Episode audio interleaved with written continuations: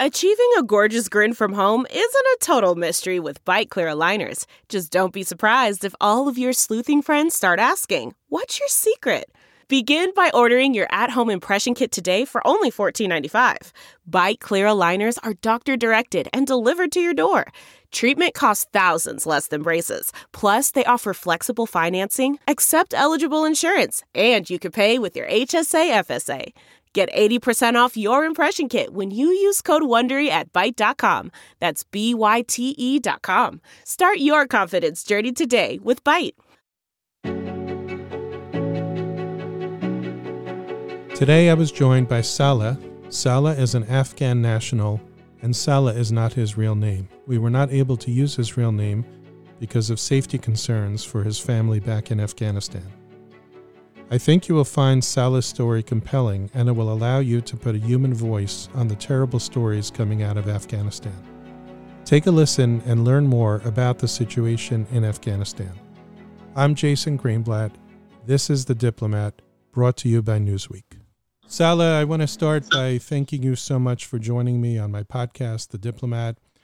And let me say that I'm very sorry for what you and your family and your loved ones and all the people of Afghanistan are going through right now. So um, we sympathize with you. The world is with you. And uh, thank you again for joining me to tell your story. Thank you. Thank you. I, I really appreciate it. Saleh, let's start um, by giving a little background about yourself. Uh, where in Afghanistan are you from? I'm I'm from the province Badghis, and uh, I lived in Kabul. I lived in the capital and there I was uh, I was a I was a law student. I was uh, studying LLB, and uh, I, I I finished my second year. I was in my third year, and that's uh, when this all started to happen. And describe for me, if you can, what life was like over the last ten to fifteen years. What is was it fairly normal? You were able to go to school, women in school. Tell us how you perceive how things were. Uh, so for me, it was like uh, I spent like my my younger years when I was a uh, when I was a kid. Uh, I was in Pakistan, and then later on, when things got better, I came back to my country, and I and I finished my high school in Kabul, and then I started university. I think life was good. We we had some security issues because uh, there was still uh, it was still not quite stable. We had two sides in the country, the government and the Taliban. Uh, but life was good. There was a lot of uh, uh, a lot of improvement. Uh, our cities were getting better. The people's mindsets were getting better because we had seen like uh, we had gone through a lot of war, mm, many years of war. But but I think life was good. People were happy, even considering the situation. people were looking forward because they were looking forward to the future and they, they were working on their careers on their education and trying to bring positive changes. Uh, but now it feels like all that has stopped. Many people who who did a lot, who who, who built their careers and, and and and worked on their dreams, it's all left behind now. All of that has stopped. And when did you start to notice things were going to take a change for something not good? Uh, I think it was uh, it was two months ago and it started with my own province, Badghis. The, uh, that's where uh, the, the, Taliban first started the fighting. Like the, they, they, they, they, they went quite aggressive, and and they were very in, uh, intensively coming forward and attacking. And they took quite a few districts, and it was a shock. Um, and then from Badghis, uh, they, they they started an attack on another province, and then it kept on going until a week ago when it it was like it felt like we were surrounded. Only Kabul was left, mm. and and just just before Kabul was taken, uh, three provinces uh, were taken uh, in the same night. Like that that was a big progress because the three provinces were quite were quite like uh, like uh, they they were one of the best provinces in Afghanistan, and I realized that since we're surrounded, I mean, I was prepared that that they might take Kabul, but uh, I didn't think it would be as soon as it happened because the next day I woke up and I go out, I see all this traffic jam, and then I hear that Taliban have entered Kabul, and it was a shock because uh, no one thought it would happen that that quickly. And when it happened, the women who were around you, were they even more scared than you were? Was everybody terrified? Were they willing to go out onto the street or were they too scared to go out onto the street? Honestly, it, it was a panic. It was a panic. Everyone was just going home. The, the cars were jammed. I believe everyone just wanted to go home because there were rumors. I mean, people didn't know what to believe. Uh, it could have been rumors, it could have been truth, but the thing was that Taliban were inside, and everyone just wanted to go home. People were just rushing towards their homes, and and because uh, after after they entered and uh, took Kabul, I wasn't uh, there for many days. I was there for two days, and for for those two days, I did people come out normally, but all the traffic was gone, and the the people weren't as much as they used to be on the streets. And now when i hear from my friends they say that women are completely out of the picture. We, we, they don't get to see them on the streets anymore. Do you think women will have any part of outside society at all meaning will they be able to go back to school? Will they be able to have jobs or will they go back to the old ways of having to stay in the home and have no life outside the home? Okay so so i believe i believe there are there are two ways this this this could uh, two ways this could go. Uh, one is that the Taliban go, uh, treat the people and govern as they used to, like tw- 21 years ago, uh, which was uh, there was nothing for women, no schools, no nothing. They were just at home. And another way it could go is that Taliban uh, keep their promises that they've said that they would bring changes in their governing system and, and the laws that they will apply. But still, uh, uh, they are uh, they say that they are going to apply Sharia law, and basically their Sharia law is is a very extreme version.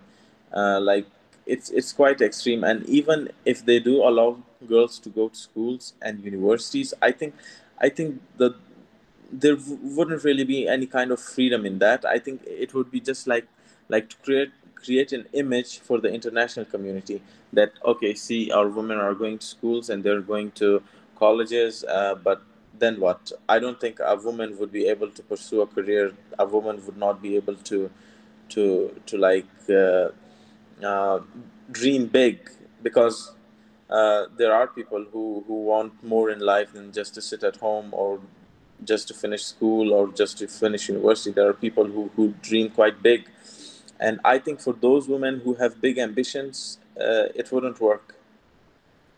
I assume that there were women studying in the universities for law and all sorts of other careers, meaning it was a, a pretty much a normal life for women despite the yes. challenges? Yes, yes. Um, despite having many challenges in our society, uh, because our people were slowly, slowly, they, they were opening up to, to, to new ways of life, to diversity, but still, uh, it, it, it was still an improvement. It was happening. But uh, I think uh, now it would be quite difficult. And until the last two to four weeks or so, and certainly the last week and a half, what did the people of Afghanistan feel towards Americans and uh, British uh, citizens and others who came to help in Afghanistan over the last two decades? Honestly, my my my own perspective is that uh, uh I think the people of Afghanistan should should have seen it coming because for how long would the Americans or the British or whoever, how long would, would they stand up for the people? The, the people of Afghanistan should should have had plans. They should have known that at some point they would have to be independent and not depend on some other country. And now it has led to this. And and I think the people, the the people uh, who would who, would complain about Americans, I think they feel uh, like they've been just left behind because many people worked with the Americans. Uh, many people have been working for years and years, and, and they had family cases. Of course, I mean, uh, God knows what Taliban would do with them. Maybe they will do nothing, and maybe uh, they will do something. But those people naturally are scared because they have a label on them that this person worked with the Americans or foreigners. So, so they're scared for their lives. And right now, uh, the Americans have just left. The, they're just occupying the airport and the airport is messed up no one can leave with proper documents or visa or passport like there's no way for them to be evacuated or or to be taken to the airport i mean uh, considering what I've seen, it's only the, the Qatar embassy and their people who are escorting people to the to the airport. There's there's no one else. What we're seeing here in America in the news media is uh, devastating, right? People can't get through to the airport. Even Americans can't get through. Some are getting through. Yeah. Many people uh, from Afghanistan who were promised uh, that they would be taken out of Afghanistan to protect them can't get through. They're being blocked by the Taliban. Can you describe what you were able to see in terms of getting to the airport? What are you seeing in terms of the crowds? Who's getting through and not getting through? Are people being beaten? Because we've seen some of that as well. Okay, so I think the the first night was uh, quite intense because uh, there was no one at the airport and people just just rushed into the airport and they were like on the runway until uh, a day later when they were all just just taken out of the airport by the Taliban and I think even the Americans secured some of the place. Um, going to the airport on the day I went, I believe it was the best day uh, because considering how it is now and how it was the first day, it, it was a, it's it's a total mess now. And the day I went, uh, went to the airport, there was a crowd but still we had we had different checkpoints and that's the good thing because first taliban had some checkpoints and then when you cross the taliban and then uh, it was free. You could walk up to the foreigners and then they would uh, see your documents and your name on the list and they would let you in. But now the taliban checkpoints have been overrun. There's no one to hold the people back and the the, the the front of the gates like where you could talk to the americans or whoever there is um, it's not possible anymore. And and the the soldiers there they don't know who to check who whose documents to check and who to let in. And when it all just uh, you know when the people get too much they just lock the lock the airport and they're like it's locked again. Were you shocked as i was about how disorganized the evacuation process was? Uh, yes yes i do i do believe that because uh, um, because uh, okay so i think we're just civilians uh, and uh, and and we wouldn't know what what's actually happening uh, on on on you know now politics is a big game. I'm i'm sure that americans at least had an idea of what's going to happen and they should have prepared for this months before this happened. Like my question is why why did they wait until until it uh, it all turned out to be like this they like if not even the afghans they they could have uh, they could have evacuated their own people like before it led to this. So you mentioned the qatar embassy. Uh, i guess the qatar embassy has been playing a role in helping to evacuate afghans i'm not sure americans as well i suppose. Could you tell us about that process as well?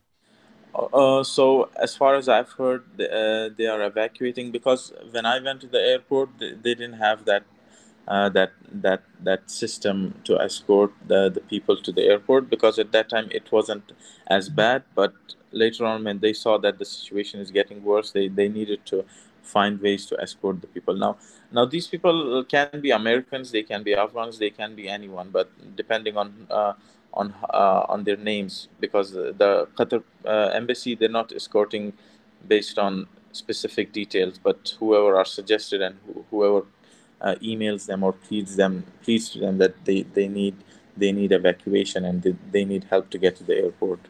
But there is a process and and they are trying to get as many out. And once you got to the airport how long was it before you were able to take off on an airplane? Uh, so I got to the airport and then I think I think I waited for something like 11 hours until I got on a plane and and it took off. I think yeah it it was 11 hours. Not getting inside, just the weight of it, like waiting. Right. And was it a, a U.S. or a Qatar military aircraft or a civilian aircraft, Qatar Airways? How did you get out? It was a, car- a cargo plane, a U.S. cargo plane, military plane, I think. But yeah. And filled with you know men, women, children. Uh, the pictures that we're seeing, everybody sitting on the floor, uh, full flight. No, no, no. It it wasn't like that. This one had seats in it, uh, so it wasn't a mess because because these lists were planned. I think the picture uh, that picture where people were just sitting on the floor, I think that was uh, the, they were the people who got inside the airport and just rushed into the planes without any proper documents. Those people who just wanted asylum and you know got onto planes by force. I think uh, that image was of those people. But the people they have evacuated after that, the people with proper documents, the people who who had their names on lists. Uh, the people who belonged to certain uh, organizations or uh, institutions, um, uh, they, they, they were uh, treated better because it was planned and, and they they knew what to do with them and they knew how many people would be coming. So, so when I came, there were seats on the plane. And once you landed in Qatar, can you describe your experience, how you were taken care of, and what you're doing now, and who you're with? Mm, we we came to Qatar, and then we I think it was the uh, the the airbase, the military airbase. We landed there, and we went to the airport. Now we had to wait for a while because the the, the process had to be done uh, and uh, the process was complicated because people had no visas on them and they, they, they had just gotten into the plane because of the evacuation. And uh, i believe we were treated quite nice. Uh, i don't think we could have had a better treatment uh, to come here and be in another country. It's quite hard but but we were uh, taken care of well. They took us to a hotel and then from there they took us to another compound uh, and they've been providing food and anything that we we need, uh, things that are necessary for us for our daily daily lives. They've been providing for us, and uh, yeah, they've been they've been doing everything they can for the for the people here. That's great to hear. This may sound like a silly question, but are you able to continue your studies from Qatar, or is the university shut down? Is anything really happening in terms of normal life back at home that you can connect to? Uh, the, the, the university has shut down, uh, and uh, I hope that, that that we will be able to continue our studies. I'm, I believe they might find a way for us. Are you able to be in touch with your loved ones back home? Yes, I've been able to get in touch, and uh, it's quite stressful because I'm here and they are left there, and um, they're also in in in like they they do have they there's a risk for their life staying there. They have a, they they will have risks because my father has some background and uh, i'm not going to talk about that but but we do have some problems there and complications. And how are they describing life right now back home? Is it as bad as you had feared? For now uh, it's not as bad because uh, the, the, Taliban have not really started governing yet. Um, it's different uh, um, until until everything has been uh, has been taken care of because they're still in talks with the previous government, some of the officials. So so they're not actually uh, uh, actually bothering anyone yet, but they have bothered some people. Some of the officials they knew they went to their homes uh, and uh, a lot of looting happened the first day but it's been quiet and it's been calm. And uh, the people who fear for their lives they're just sitting at uh, in their homes because i mean in hopes of you know until until they find a way to evacuate. Taliban won't know where they live or like they won't be searching for them like that do you feel hopeful that maybe the Taliban will recognize that the world is against this sort of brutal rule from 20 years ago and that in order for them to not get the condemnation of the world, they have to change? Or do you think that their ideology is such that they're never going to change? So the Taliban cannot be described as one group of people with one mindset because the leaders can be quite different from the militants and and uh, I believe the leader, uh, the leaders of the Taliban are uh, they, they have realized that the way they govern, they cannot do it now because the international community will not accept it. But the problem is, uh, uh, for now, they might go along with that, and they are telling people to to not worry because we will forgive you and we we will we will govern differently this time. But uh, I don't know how will they implement that ideology or that that mentality on the militants on on the soldiers because those are the type of people who who haven't seen um, uh, who haven't lived a modern life like they're the kind of people uh, that have uh, been raised in in places that uh, you know, you could say villages, and they, they, they're very backward people. Like they haven't seen much of the city, and for them, how they were trained to fight, their their ideologies are are very extremist. And if they're on the cities, and if those people are going to be the police or the military or the guards, uh, I believe they they would do as as their their ideologies, uh, you know, how how they how they think or what they believe. They would act in that way. So so the problem is i don't know if they would be able to implement that on their people on their soldiers I know that for safety reasons, we're being very careful not to disclose certain details, but if you had the opportunity to send a message to your loved ones, to your friends, even to the people of Afghanistan, what would your message be? One of the one of one of the, the, the, the concerns I have is about the airport, and I believe that uh, my message to those people who are in the airport and just just uh, just you know uh, gathering there and it's like meters of meters of line of people and and they're they're just there and some people die like i think today a person died and some are injured. To these people my message is that uh, that there is a process going on and and if they're on it they will get out eventually but but going to the airport like that it risks their own life and the lives of other i i mean i haven't heard of anyone being taken out of their homes and being killed at least in kabul. And other provinces it's different but in kabul none of that is happening. My message to these people is is that they should they should be more calm about the situation because panicking like this it won't do any good for themselves. And for my family i i just wish them patience and uh, whenever whenever it's possible whenever uh, we can i hope to be reunited with them again and what's your message to the government of Qatar and other countries who are helping with the evacuation process, trying to save as many people as possible? Uh, I'm. I appreciate. I appreciate their efforts, and I'm quite thankful to, to all the governments that, that are helping in this process um, because uh, because I have seen how they're helping the people and and and it's and it's quite good. Uh, I mean, I can't be more thankful of how I'm treated, uh, how I'm being treated in Qatar, and uh, and uh, I believe that the the countries involved in this, they're doing a very good thing, and I appreciate it personally. I I, I appreciate it quite a lot. And last question, Saleh, if I can. If you were sitting in front of President Joe Biden in the Oval Office, what would be your message to President Joe Biden about not only the situation today, but the hope for the people of Af- Afghanistan in the future? Honestly, I, I, I wouldn't have anything to say as he's not our president. He's the president of USA. I don't know how what he could do for our people and for how long. I mean, I mean, the U.S. government was in Afghanistan for like 20 years now, but for how long can we expect another country to to to raise uh, uh, raise us or just help us stand up? I mean, I, I have nothing to say for that. Saleh, thank you. I um, I will pray for your safety, the safety of your family, and uh, the peace and safety of all the people of Afghanistan. Thank you so much for joining me today.